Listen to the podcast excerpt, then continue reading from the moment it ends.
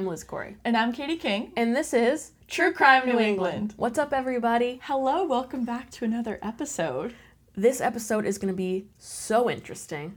It's got twists, It's got turns. it'll give you whiplash.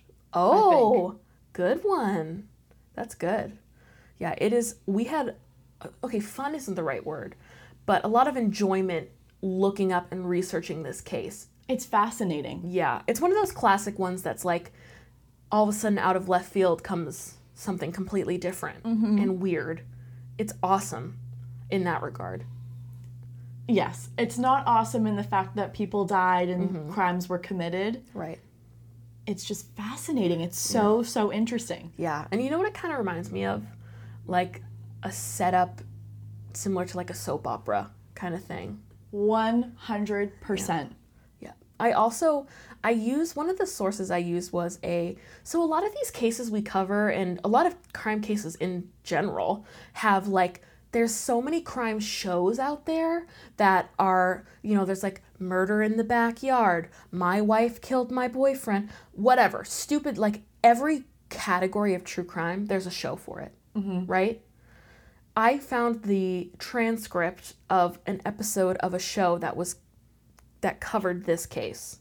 Oh my God. Yes, and I can't remember what the show was called, but I was just reading the transcript and every other line was something so dumb and cheesy. So obviously from the title you can see we're going to be covering a shooting that happened at Burger King. And as you all know, Burger King fast food, burgers, great, love it. Every other sentence in this documentary was like, and he's gonna have to clean up in aisle five. Or something stupid like, it looks like the the burger's not the only thing that's getting pounded today. You know, stupid, stupid Yes, stuff. yes. Like serving up a whole dish of fries with that murder. Really stupid, double stacked murder to go. It was so dumb So bad. so bad and i was just reading it mm-hmm. i don't even know how they would have l- like laid that out for the audience over a camera or out loud it was so bad and honestly, too, like the audacity. yeah inappropriate inappropriate. And imagine you're a family member mm-hmm. listening to this, and you're like, like one of the cases we covered, Brian Neisenfeld, yes where oh if you guys remember, the only remains that were ever found of him was his foot Yeah. inside of a boot. in his shin bone Yeah. So one of the articles that I know you I know you know what I'm talking about. i Liz, do indeed was called something afoot the suspicious death of brian neisenfeld Yep. i'm like fuck you. Like the, Is that necessary? right. Like are you getting a little giggle out of that? Ugh. like why are you making jokes at yeah. a dead person's expense and not even a good joke. Yeah that was cheap. Would you like a side of fries with that yeah. weapon? Yes. like fuck off. it was so bad and i think you know it's uncomfortable laughter. Like it's It not is. like we're laughing because it's funny but it's because it's like are you serious right and it's not even good like it's No. not funny it's cheesy it's cheap and it's not original it's cheap yes Yeah, it's- perfect word Thank you. It's ridiculous, but I thought it was just ridiculous to read this transcript and read in between like, oh, this and she had one gunshot wound, uh, burger simile, and then it's like the blood was everywhere, was everywhere. Oh, uh, insert comment about uh, a double stacked burger with fries. Like and a milkshake on the side Li- like literally. yes uh-huh it was really sad. yes great resource. I got a lot of info from it. Unfortunately, it was terrible. I want to say the episode was called something like, hold on, Nightmare Next Door. Yes. Okay, I think I came across that. Yep. It was in all caps locks, the whole transcript. Perfect. So, of course, I was reading these stupid jokes in my head screaming. Yeah, like, I'm not even to raise my voice, but it was s- very bizarre. And this um, was actually recommended to us by a listener. Yes, that's right. So if you are seeing the title and you're getting excited because you wrote that in, thank you so much. Yes. Um, I automatically wrote that down when he suggested it, and then I was looking at it more and more, and I was like, that is so fascinating. It is so fascinating. And we talk about this all the time. Rhode Island, we struggle with cases in Rhode Island. Mm-hmm. Hardcore. Like, there's a lot of really small cases, Yes. A lot of suspicious death and mob. Mob and also some like gang related stuff. Yeah. Mm-hmm. And at first I thought that's what this was and I was getting kind of disappointed like Right. oh, a gang member shot another no. No, no, no, no, no. no. This is a lot different. And it starts off as looking like one kind of case and then it totally like whips. Whips. So yeah, uh-huh. crazy. Yeah. So cool. It is really cool. So we're really excited to talk about it. Mm-hmm. And um, I think we've also mentioned before, at least I have, shootings like shootings at like a workplace or like a school or somewhere like this are really interesting to me. Mm-hmm. Like my flavor of true crime, one of those, you know, that kind of topic. One of my favorite subtopics is shootings like this. It I don't know why it's terrible, but it's very interesting. Yeah, because what drives a person to do something that extreme? Right, right. And you know, today we have the answer for this case, but you look back at things like Columbine and the Right. Newtown um, school shooting, and just you know Aurora movie theater shooting. There's there's no real like real answers, you know. So it's crazy. It's crazy. Um, but anyway, I think we could probably just get right into it. Sounds good to me. All right. And without further ado, today we will be covering the, The 1991 Burger King shooting.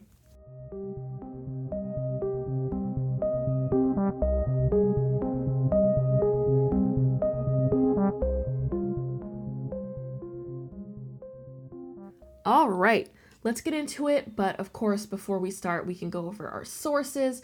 Katie, if you wouldn't mind, could you please go first? Sure. Thank you. I had a couple different articles from Seacoast Online. Hmm. I had two different articles from AP News. I used an article from the Huffington Post. Oh. And also, my main source of information was caselaw.findlaw.com. Yes. You sent that my way, Liz. That Yep. was such a good source. it's amazing and i love finding um, basically formal documents from cases in court. It's really helpful and it gives you the nitty gritty which is nice. Um, obviously i had case law as well. I had a few articles from ap news. I had an article from upi one from seacoast online. I got one from google news and the transcript that i got that i talked about at the beginning was from allreadable.com so let's get into it. It is July 30th of 1991 in Woonsocket, Rhode Island. It's around 6 a.m. on the Tuesday when Sergeant Kyle Stone of the Woonsocket, Rhode Island Police Force gets a phone call. It's frantic. The caller is panicked, and they are saying that they are the manager of a local Burger King and that he has come into work this morning and found two of his employees dead in a pool of blood. So naturally, Stone is like, okay, what the fuck? And he rushes right over to that Burger King, and inside he's greeted by the manager who is shaken and pale and so scared and upset, obviously. Stone walks in and is led behind the counter and discovers a woman lying in a pool of blood and a man around the corner with a gunshot wound and dead. To Stone's horror, he realizes that the woman, who is later identified as 20 year old Tammy Petrin, he realizes she's still alive. He says that she was gasping for breath. oh my god. Yeah. So I imagine she probably wasn't totally conscious, mm-hmm. but she was trying to breathe, like agonal breathing. Wow. Isn't that terrible? That's so sad. That's not something you can get out of your head. Maybe as a police officer, but as a manager of a Burger King, N- no way. yeah. So, of course, Stone radios in for backup in an ambulance. Um, basically, the backup, his name is Brian Kane. He assesses the crime scene and immediately notices that both victims have gunshot wounds, execution style gunshot wounds, which is why it's so sad and hard to believe that Tammy was still alive, breathing, gasping for breath. So while the two sergeants were assessing the crime scene, they got word that Tammy had died at the hospital, um, which is not a surprise. Still unfortunate, but not a surprise. Um, so now they're kind of standing there. They have a dead body, pools of blood, a dead body that was still alive and gunshot wounds to the head. Why was their question. Who would do this and why? It's 6 a.m. on a Tuesday and it's a Burger King. So what what was the motive? Robbery? No, they checked. Nothing was missing. Not a drop of cash. No food, nothing. So they were like, okay, so we have two victims. Let's look at that. The man who was found dead, um, who was actually dead on arrival, was a 24 year old named Jenner Villeda. And he was actually an overnight custodian for Burger King. And he's actually described by his friends and family as being clean cut and, quote, without an enemy in the world. Oh. Isn't that sad? Like he was cru- like truly, truly, truly in the wrong place at the wrong time. Wow. Yes. That is so horrible. I I hate hearing things like that when mm-hmm. people just out of pure bad luck meet a demise like that. It makes me so mad. Like, and they're always the best people too. Mm-hmm. It's not like a karma thing or anything. They're always the best people. Always He was hardworking. 24. That is so young. so young, and then she was twenty one. So obviously, with them being like, okay, so Jenner seems to be pretty straightforward. Was it possible that Tammy Petrin was targeted? and just so happened to be shot and killed at her place of business. And then, of course, Jenner being in the wrong place at the wrong time. Mm-hmm. That's what it started to seem like with the investigation and where it was going. For sure. Tammy Petrin was a familiar name and a familiar face to police. And they're doing some recall and they're like, you know what? Why does she sound so familiar? And then Tammy's brother came forward and was like, hey, hey guys. I don't think that this is a coinky dink. Yeah. And you know what? I love him for that. Mm-hmm. Yeah, because he Sped along the investigation a little bit. just a titch. And you know, his name was Ron Jr., and he was absolutely correct. Um, he went to the police and said, I think I know who killed my sister. And it probably wasn't just an act of random violence. He immediately was suspicious of one man, and that would be Tammy's estranged ex husband, Ronald Harnois. And man, the twists and turns, guys. He is a piece of work. Yep. In short. he's a piece of work. So, first of all, you know, I know that this is a gray area. I know everybody has different opinions on this. Mm. Tammy was 21 and her estranged husband at the time was 48. Yeah. Red flag number one. And they had been married in this was in 1991 that this happened and mm-hmm. they married in 1989. So 2 years earlier when she was 19. Red flag number two. yep. No, she wasn't a minor. on. She wasn't a minor, but she was um barely an adult. Mm-hmm. Yeah. Yeah. So, another red flag that immediately comes out is that Ronald was already married mm. to another woman, his actual wife, Yep.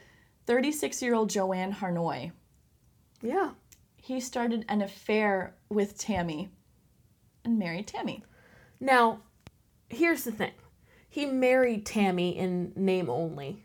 It wasn't legal because he was still, like you said, married to Joanne. Mm-hmm. And boy, oh boy, don't we all know it? Those pesky divorce fees are Ooh. superb. Messy, Messy. could ruin a reputation even. Oh yeah, we wouldn't want that.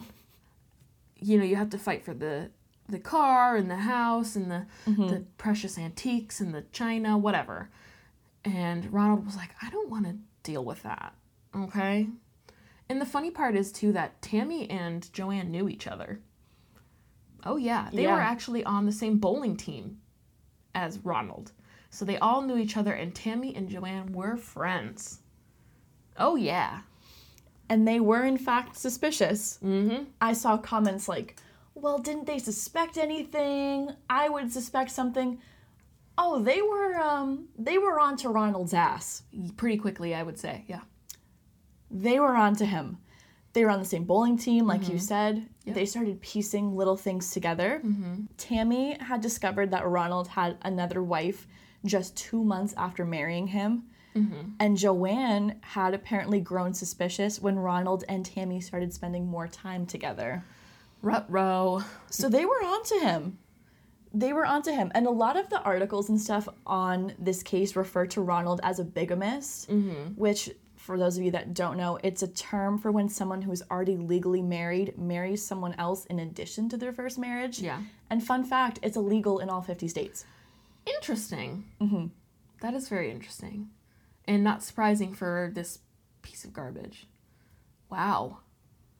So, like we said, Tammy and Ronald were technically never involved. And I also read somewhere that Ronald was trying to convince Tammy that he had a twin brother named Roland. Yes. What the fuck? Yeah, that was insane to me. That was one of the other red flags. Oh. Was that, like you said, Ronald had married Joanne in 1983. Yep. Six years later, without getting a divorce, in 1989, he married Tammy. Mm. So, in the process of flirting with Tammy mm-hmm. and courting her, oh, dating her, Yeah.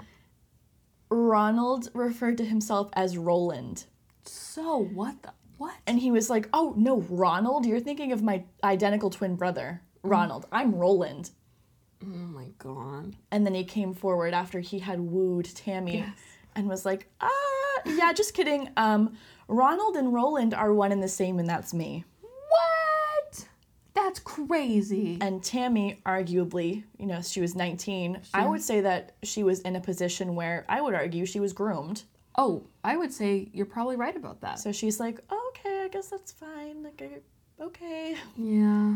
Mm-hmm. Yeah. Especially when you're that young too, it's hard to kind of rationalize certain things. I feel like if I was 19 at that time and had that happen, I'd probably be like, he did all that for me, Right, and that's which kind is of crazy. that just speaks to the level of manipulation. Honestly, Right. it's really sad. yeah, it is pretty sad.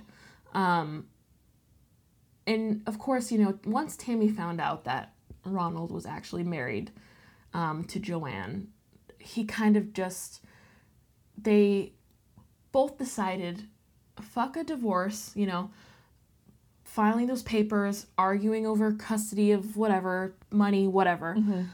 Ronald really wanted to avoid that, you know? So he and Tammy kind of worked up a plan.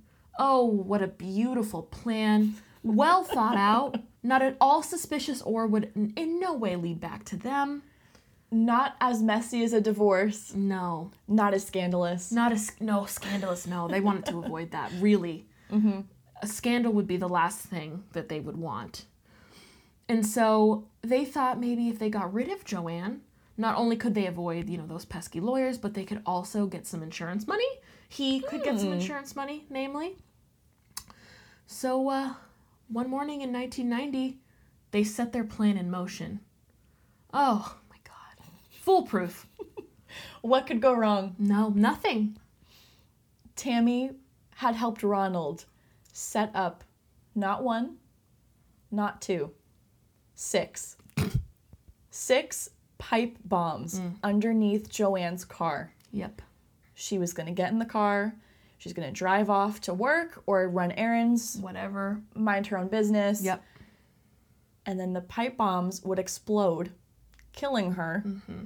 and making it look like maybe the car exploded. Or the pipe bombs under the car. Do they think that it would just magically take away the evidence? Right.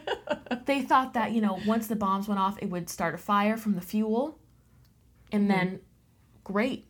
That, All their problems are solved. that covers everything. and they get life insurance money so that Ronald is able to provide for his new, now legitimate bride. Oh, that's so sweet. Give me a break. Yeah, what the fuck?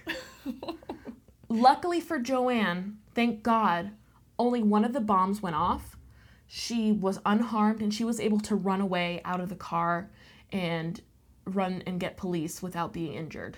Thank God. Amazing. I'm so glad. And it's obvious because they were amateur bombists, bomb makers, bomb purchasers. I don't know what how they acquired said bombs, Right. but clearly they did it wrong or it wasn't powerful enough. Whatever. Joanne escaped unharmed. Awesome. So, unfortunately for Ronald and his beautiful new wife Tammy, Uh, just two days ish after the failed explosion, the police arrested both of them. They saw them walking down the street and they're like, yep, there, there they are. That's a guilty walk if I've ever seen one. Right, let's put two and two together. yeah. Who else would want this woman dead with such a malicious attack? Yeah. That's not random. Yeah. People don't go putting six pipe bombs on the bottom of a stranger's car. Six is, yes, yeah, stranger's car. Come on now. Six is so many. Mm-hmm. It's a little overkill, which makes it overkill. personal, and that would be a good. Yeah. Right. Amateurs. Honestly. So dumb. So, Ronald was then ordered held on $50,000 um, bail after his arraignment on a charge of assault with intent to murder, conspiracy to commit murder, two counts of assault with a dangerous weapon, bigamy, and filing a false document, which would be their marriage license. Um, Tammy was released on just $1,000 bail and agreed to testify against her illegitimate husband in court for the charges to be dropped. So she she was originally charged with conspiracy to commit murder and then she had that dropped because she posted bail, agreed to testify. And um, unfortunately this kind of this pissed Ronald off just a little bit. You know, he he tried to kill one wife, that didn't work, boo hoo. And now he has his beloved new wife, and um, she's gonna turn her back on him pretty easily, and good for her. Right. Yeah, she could have really. Uh, she clearly was gonna try and make a difference and get this piece of shit away. Yeah. Um, unfortunately, Tammy did not get the opportunity to testify against Ronald. No, no, she did not. Um, I bet you guys are thinking to yourself, "Oh, We starting to put it together? yep, maybe Yeah, because the police were too. just a little." They were thinking this whole shooting is suspicious. Yep. It's not a robbery. Wasn't because of Jenner, the Right. custodian. Mm-hmm. They're looking at Tammy. Tammy's brother is telling them this information. You know, Tammy was recently involved with this. Yep. And police are looking at Ronald mm. because he's tried to kill one wife. What would what would stop him from doing the same to another? Yep. But they're like, wait, Ronald couldn't have done this because he was in jail awaiting trial for the attempted murder of his first wife. Right. He was waiting for the ch- the charges. Mm-hmm. So he couldn't go in and shoot Tammy. Right. So now they're thinking, Right. And they know that Tammy is going to be like a star witness mm-hmm. and testify against Ronald. Okay. The gears are turning. gears are turning. the police are like, okay, this is kind of making sense now. And this is all, of course, while Ronald is in jail coming up with his murder plot. And he didn't have a lot of luck at first, it sounds like. And we, with the case law um, transcript uh, of the charges and him, he was trying to make an appeal with this transcript. Um, we saw the shortcomings of him trying to find basically a hitman for himself to carry out the attack of murdering his third Tammy was actually his third wife. He did have a first wife that um, he had at least one child with. Um, so his third wife, Tammy, he was looking for someone to do the job for him, get it done while he's waiting to get out of jail. Because if they don't have Tammy, they can't prosecute him. Sure. Sound thinking. He's clearly an amateur in more ways than one. Uh, yeah, and he's 40 at this point. It's 1991, so he's 48. Yep. Mm, I, mean, you would think he'd be a little smarter than that. You would think. Well, So you know that first child that you mentioned? I sure do. Yeah. Um, he tried to get her. Her name was Celeste Harnois. He reached out to her. Ronald said something, I'm sure, along the lines of, "Hey Celeste, my beloved daughter, Oh, you and your boyfriend, Brian Planty, should kill Tammy for me."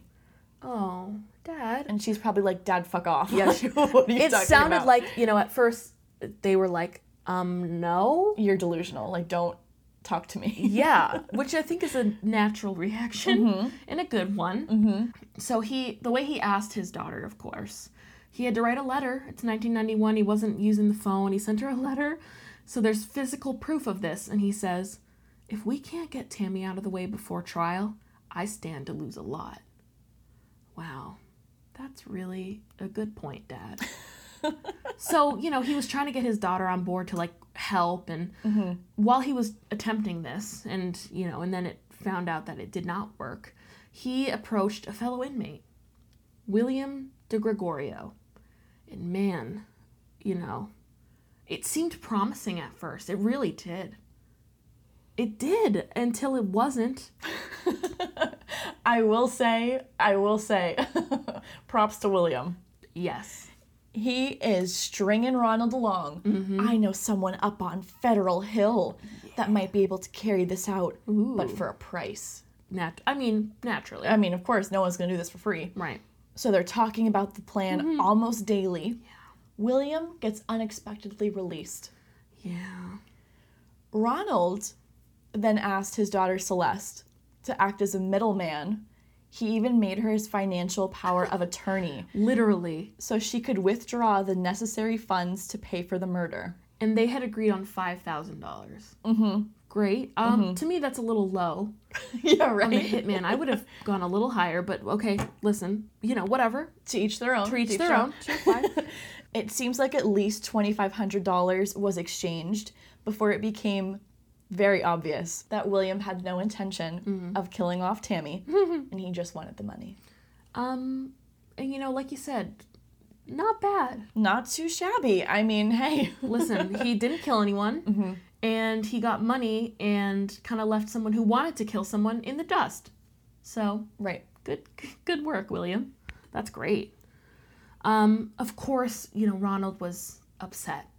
Not only did he lose his hitman, but he lost some money too. Mm-hmm. So it didn't deter him though. Don't worry. He said, "I'm gonna keep trying. I'm gonna find someone to murder my wife." So at this point, he approached another inmate named Sean Lipscomb, and offered him twenty five hundred dollars, a car, and an apartment, all to just kill Tammy. Which, okay, so he's learned from William less money to start, Yep. but throw in a car and an apartment, that's a big investment, Ronald. Shit, I know. that's a lot. First of all, where's he getting all this? right. Is it his car? Oh, yep. In his apartment? Well, where's he gonna live? When he gets out, because this is gonna work, right? Of course. Oh my god. So dumb. Um Ronald even wrote to his daughter and told her to promise to give Sean anything in return for getting her dad out of prison. And I think that anything was implying he could use her for mm-hmm. sex, mm-hmm. which is disgusting. Basically, um, selling your own daughter for your freedom, but fuck you, I guess. That is so horrific. So horrific. So, disturbing. So to no one's surprise, second time was not the charm. Mm-hmm. This didn't work out. Most people, I know this will come as a shock. Yeah. Most people don't want to be a hitman. Most definitely not for $2,500. I think that's fair. Yeah. So Ronald went on to the next one. And this is where our friend, fellow inmate Gary Maxey comes into play. Mm-hmm. Gary said that Ronald brought up the subject of him killing Tammy during their second conversation that they've ever had, Yep. And then every single time since. Yeah. He was clearly obsessed. Gary said at first, you know, I wasn't really interested. And then he heard through word of mouth, as one does in prison. You know, all you, all you really got to do is talk. Yeah. So they're talking, and Gary heard about this whole scheme that William did where he bamboozled Ronald and got his cash and didn't kill anybody. Right. So Gary is like, that sounds pretty good to me. Uh yeah. And Gary started to scheme.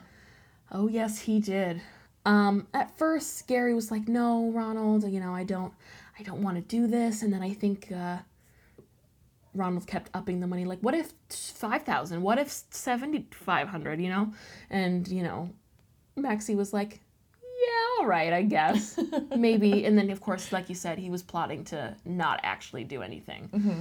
Um Unfortunately for Ronald, once again, Gary Maxey was released from jail and he did keep in contact with Ronald, so it was okay. And he claimed that he had driven around Tammy's home several times. And there were sup- reports of a suspicious um, car in the neighborhood by a neighbor. So I guess it's kind of kind of confirmed, but he did tell Ronald that he had been scoping around and you know, I'm I promise I'm going to do this for you, so give me money kind of thing, you know. Eventually, mm, Gary tried to get the money from Ronald and Ronald didn't give him anything up front, so he dipped out. He was like, "You know what? If you're going to change your mind, give me money up front. I'll come back, but until then, bye." And Ronald, this is his fourth attempt Yeah. at getting a hitman because he tried what his daughter and her boyfriend Yep. William, Yep. Sean Lipscomb, and now Gary Maxey. Great, fourth time's a charm. This is so wild. So one of the last times Ronald contacted Gary was to tell him that he found someone else named quote Richard to kill Tammy and that he would need Gary's help to help carry out the crime. Gary was like, "Okay, but money talks, Yeah, so you're going to pay me." yeah. At trial, Gary identified this Richard character from a photograph, and this Richard person was actually named Steve Wilson. Yeah. I don't know where he got Richard or why. Or maybe he gave him a fake name, like my name's Richard and I'm gonna help you kill your wife, Tammy. Oh, gotcha. yeah, that's so weird. I don't know. I don't know what's going on. Oh my god. So again, now with uh, the pair, not just Gary Maxey, the pair drove by Tammy's house several times in order to, you know, canvass her activity, her whereabouts, and again, the the neighbors did notice. In fact, one neighbor even noticed um, she had once seen Wilson attempt to enter Tammy's apartment through the fire escape. She lived on the third floor. Yeah, and this um this neighbor actually recognized Steve Wilson because they had grown up together in this small town. Mm-hmm. So she was like, "What is Steve doing right now? Right. What the fuck, Steve?" And now, you know, like I said, it's a small town. Everyone kind of knows everyone, and Steve Wilson was known in the in the town. mm-hmm. He was a local bad boy, known to have a temper and be violent. Oh, perfect. So that's hot. You know, that's such a great pathway, you know? So um, he also had multiple arrests already, including breaking and entering. Oh, like in Tammy's fire escape. That makes sense. Right. Checks out. Larcenies, drug possession, and drug deliveries. So he was not squeaky clean, right? And then later in court, this all came about, right? So Gary Maxey, like you said, he pointed out that that was Steve Wilson. He identified him. And then he also testified that on that morning of the shooting, he met Wilson and loaned him a blue Ford Escort. Mhm. He said, Here, take this, have fun, you know, do what you do. Bye. I'm not going to actually be there to shoot and kill. Right. I just wanted money. Borrow my car. Okay, fine. Great. This car, the blue Ford Escort, was seen by two witnesses that were in the immediate vicinity of the Burger King. Mm-hmm. They were able to place the car. They couldn't quite make out features from the driver, Mm-hmm. but they did place Steve in the passenger seat at that location. And these are two separate witnesses. Right. One witness said that he heard gunshots, Mm-hmm. and then at 6 a.m. or about 6 a.m., the manager of the Burger King arrived to find the bodies of Yeah. Tammy and Jenner. Yeah. It's interesting because, like, again, small town. One of the witnesses grew up with Wilson, knew him from, like, elementary school. He said later in court that he could confirm it was not Steve driving the car. He um, was definitely the passenger. And then that other witness claimed that he did see Wilson be dropped off by the blue car. So he was not in the driver's seat. So mm-hmm. that's two people who confirmed it for them. So now they're like, who's this driver?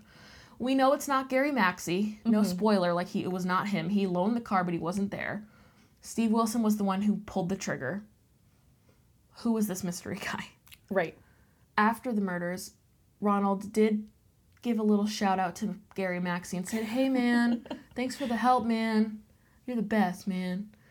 Um, and you know, pretty soon after this event, and unfortunately for Ronald, um, his plan to kill Tammy, you know, in order to get his case overturned because she was the star witness, yeah, it didn't work.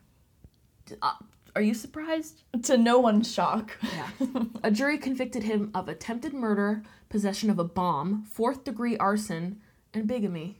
Hmm. And he was sentenced to serve four concurrent terms. Oh. Hmm. Hmm. Nice. Oh well. you killed someone, two people, dr- indirectly for no fucking reason. you can go rot in prison. Forever and ever and ever and ever. Mm-hmm. Unfortunately, at some point after the murder, before he could testify or be tried, Steve Wilson died of an overdose. So, you know, he was clearly the one who murdered Tammy and Jenner, mm-hmm. but he also could have told the details of Ronald trying to get him to be the hitman. Absolutely. Yeah, which would have been really important and pertinent in the case. So that really sucks. It's so frustrating. And I wonder too if the overdose was accidental or if it was intentional. Yeah. You know, he is a known criminal. He's he's got a laundry list of different charges and different crimes. Including drug paraphernalia and mm-hmm. drug dealing. Yep. However, murder was not one of them. Right. So I wonder if maybe he did it intentionally because he mm-hmm. felt guilty Maybe. or if it was just an accident. It, I I like that thought. Like that's a good point. I think maybe it was an accident just because he was known to be the local the local bad boy. Yes. And violent and so I I don't know, but I it doesn't surprise me that he did drugs like regularly. Mm-hmm. So who knows? But he either way he died before justice could be served. So frustrating. Yeah. Um, when Gary Maxey talked to the police, he revealed that murdering someone is not, quote, something he could ever do. Um, but he could assist in the plot, so he did admit to it. Um, and so in exchange, Ronald promised to get Gary a job at a local gym. That was like their deal. So money and a job. Okay, Ronald is promising a lot of things to these people. He's really trying to get them to do his dirty work. Wow. Oh, it's actually crazy because Gary Maxey actually eventually got off on probation and he agreed very similarly to what Tammy agreed um, to testify against Ronald. Wow. I know. Holy shit. Coming back to bite him in the ass. Wow. Yep. Ronald Harnois was charged with the arrangement of the murders of Tammy Petrin and her coworker Jenner Villeda, as well as the list that you went off on of like Yeah.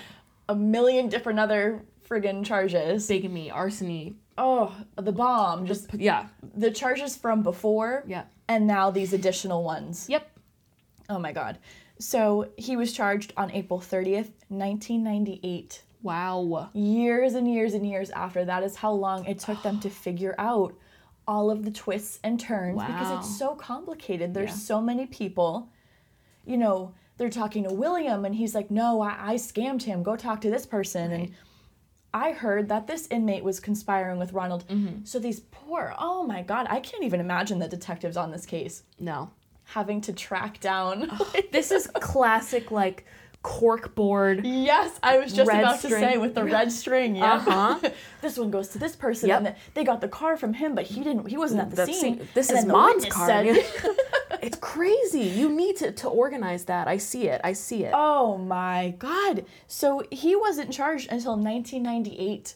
That's almost seven years. Mm-hmm. Wow. So after Ronald was charged, they're like, okay, he's put away. He's gonna rot in prison for the rest of his life. Goodbye. There's still a mystery person in this case, and that is who the driver was. Right. Who the fuck was this getaway driver? It wasn't Gary Maxey. Wasn't Gary? Wasn't Steve? Steve. Definitely wasn't Ronald. Mm-mm. Who was it? It turns out that this driver was 38 year old Angel Louise Valentine Ramos. Angel and Steve both knew Ronald personally hmm. as they all served time together. How sweet. That is such a meet cute. a little reunion. Oh, I love it. How romantic. so precious. so police finally received a tip that Angel, who worked as a chauffeur, which Oh. I think is so ironic because that was his role in the crime. oh my god. is the chauffeur basically uh-huh. dropping Steve off at his destination. oh my god. That is so funny. Police were notified that Angel would be on his way to Logan Airport in a Lincoln car to pick up a customer. Hmm. And this is when police caught his ass hmm. in January of 1999. Oh my god. It's almost eight years. Yeah. Whoa. That's how long it took for them to piece together what had happened. Right. Yeah. So it really bothers me that Angel is just the getaway driver and he's working as a chauffeur and they get his ass years later. Yeah. And the man that actually shot and killed Tammy and the poor sweet custodian I know. working there. Yeah. Oh my god, Jenner, poor guy. I know. the actual murderer died before he could serve his time. Yeah, he got a free pass, really. Honestly, yeah. And if I wonder if it was intentional or if it was an accident, I don't know, but Maybe he knew it was getting close or it just doesn't seem whatever. fair to me. Yeah, it doesn't to me either. I mean, I do believe that this getaway driver should serve time. Like, Yeah. hello, you were involved in a murder. A murder of two people. Mm-hmm. In November of 2000, Ronald was convicted for two counts of murder, two counts of aiding and abetting the murders, and conspiring to commit murder. So he was sentenced to serve life imprisonment on the first three counts. He had one count of aiding and abetting dropped, and a 10 year sentence for the conspiring to commit charge. So those were all on top of his four life sentences. Mm-hmm. Hmm. Don't you love it? I do. Don't you love it? And I found a nice little note to end on. Oh, I love it. Patrick Youngs, the Rhode Island Assistant Attorney General at the time, stated Ronald Harnois is diabolical and lives in this kind of crazy fantasy world of cheap dime store crime novels. I love that. that is such a zing. He truly does. He's living in this fantasy world of crime novels. Yeah. Horribly written crime novels. Very bad ones. Ones that have taglines like, this is a whopper of a case. Literally. Oh, Like, man. You think six pipe bombs and you think you're not going to get away with it and you're going to have your wife shot in the head execution style at her place of work. Oh, my God. Your wife that you met when she was 19 Ugh. and married her illegally. Yeah. Because also, not only were you married, but you were almost 20 years older. Mm-hmm. What the hell? I love that quote. I love it. I do too. It's really, that's really funny. And it sums it up pretty well. For sure. This case was so interesting. The twists and the turns were so fun to read about. Because I didn't know where it was going. I didn't either. So crazy. The whole time I was like, oh, this poor woman. Oh my God, that's awful. Wait, what? he did what what- happened? And then how many times was he married? And then his dot. What? It was great. so thank you, listener. I'm sorry we don't have your name for recommending those. This is one of the cases that he had recommended. So Yeah. awesome job. It was so interesting. Thank you so much. We love cases like this. Mm-hmm. it's so it was so fascinating so mm-hmm. you guys can definitely let us know what you think um, reach out to us on our instagram and twitter at truecrimene All lowercase. or you can shoot us an email at truecrimene at gmail.com You can also find us on our website, truecrimene.com. You can browse our pages, look at all of the other cases that we have, check us out, learn more about us. You can also reach out to us on our handy dandy submission tool. You can send us your thoughts on this case, your thoughts on other cases, and cases that you would like for us to potentially cover in the future, New England based, please. yes you can tell us about other cases elsewhere we're just not going to cover them unfortunately mm-hmm. but you can definitely if you have some new england cases in your pocket let us know Yes, and if you like the cases that we have done so far, you can head over to Apple Podcasts. You can leave us a rating and or a written review. love that And you can also head over to Spotify and you can leave us a rating. Which would be so kind of you. I think right now currently we're at 69 as we're at the time of this recording, we're at 69 reviews on Spotify. Yes. Um so I just want to get it off that nasty number. if you guys could help us out, that'd be great. Perfect. Awesome. All right, guys. And with that, we'll see you next week. Bye. Goodbye.